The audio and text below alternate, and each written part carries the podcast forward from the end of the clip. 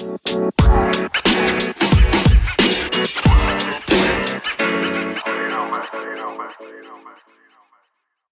morning, afternoon, or evening, wherever you are in the world. Welcome to DBN News for 215 2019.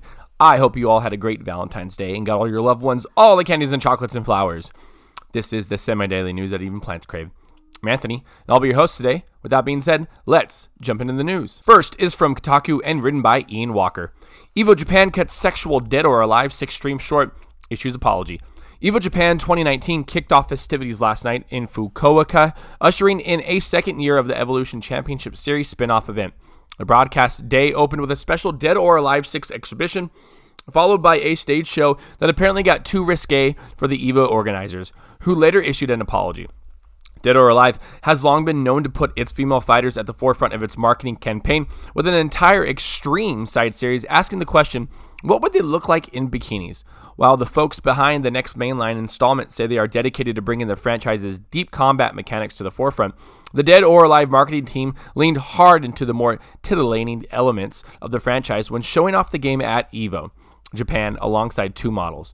What began as a simple stage show demonstrating the fighting of Dead or Alive 6 veered off the rails as the women on stage modeled in clothing that had been torn up to show their cleavage in bras. While waiting for the demo to be ready, the models hopped up and down to mimic the traditional Dead or Alive breast and butt bouncing physics. It seems the final straw for the Evo Japan broadcasters, however, was when the Dead or Alive 6 producer showed off the game's photo mode by using an attack while the characters were locked in a pile drive move that, when paused, looked like a sexual embrace. Just a few minutes later, the Twitch stream abruptly cut to black. Shortly after, Evo head honcho Joey Mr. Wizard Cellular Cular wrote a new deleted wrote a now deleted tweet stating that the Dead or Alive 6 stage show did not reflect the core values of Evo or the fighting game community in general. We ended the stream temporarily to protect the integrity of our brand, he added. We sincerely apologize to our fans. Meanwhile, the simultaneous broadcast on Japanese live stream platform OpenRec remained live the entire time.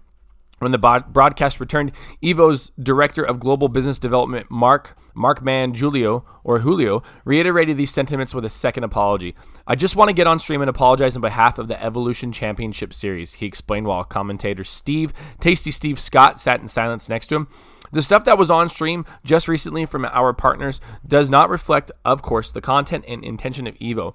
We do apologize if we offended anyone during the broadcast. Third is from IGN and written by Michael Domonico. Carlton Dance cannot be copyrighted amidst Fortnite lawsuit. I told you guys. I told you this one wasn't going to be copyrighted. Oh my gosh, this is awesome. Carlton Dance cannot be copyrighted amidst Fortnite lawsuit. Fresh Prince of Bel Air star Alfonso Ribeiro's lawsuit against Fortnite for the inclusion of the famous Carlton Dance in the Battle Royale game has hit a major snag, as the U.S. Copyright Office has called into question his attempts to copyright the dance. In a letter posted by Hollywood reporter Saskia Florence of the Copyright Office's Arts Division said Ribeiro's copyright request should be refused on the basis of the dance being a simple dance routine. The combination of these three dance steps is a simple routine that is not registerable as a choreographic work, the letter reads, or the letter reads after laying out the specific movements. Florence then follows up this description by refusing the registration claim. Another letter from the Copyright Office even calls into question Ribeiro's authorship of the dance. As he submitted his performance of it from Dancing with the Stars as evidence, the Copyright Office suggested because the show normally involves its professional dancers in choreographic performances, this actually calls into question and, as also noted by THR, the law firm representing both Epic Games and Take Two, who was involved in the lawsuit due to the dance's use in the NBA 2K series, responded saying this lawsuit suffers from a host of issues, ranging from a lack of plausible ownership to a lack of substantial similarity to preemption by the Copyright Act. Last is from IGN and written by Adam Bankhurst. It's not necessarily video game video game news, but it is something that I thought was cool.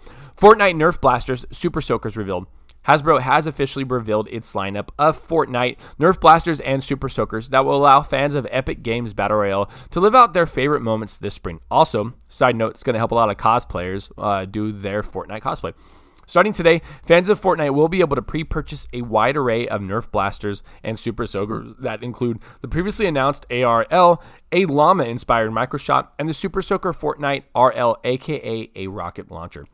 Each can be pre ordered now at Hasbro Pulse or at midnight tonight at Target, Walmart, and Amazon.com. In addition, Hasbro will be partnering with US esports team Solo Mid TSM to promote these new Nerf Fortnite blasters throughout 2019. This new collaboration is only one of many examples of Fortnite invading the real world, as we've also seen the release of Fortnite Monopoly and a line of Fortnite action figures from McFarlane Toys. This is cool. A lot of kids are going to think this is really cool. And that's it for the news for today. Thanks for listening and let us know what you think about any of the stories we talked about by sending us a message on Anchor, the podcast app we use to record the show. If you'd like to support the podcast other than listening, please check out our Anchor page at anchor.fm slash dadsbeardsnerds, where you can donate to us via the support this podcast button and sign up for a monthly donation of 99 cents, $4.99, or $9.99 per month. Find us on Twitter at dadsbeardsnerds. Check out our Twitter bio to be part of our ever-growing Discord community that is in our Twitter bio. That's the Discord link. and find us on Instagram at Dad's Beards Nerds Podcast. Until next time, I'm Anthony. I look forward to making more content for you.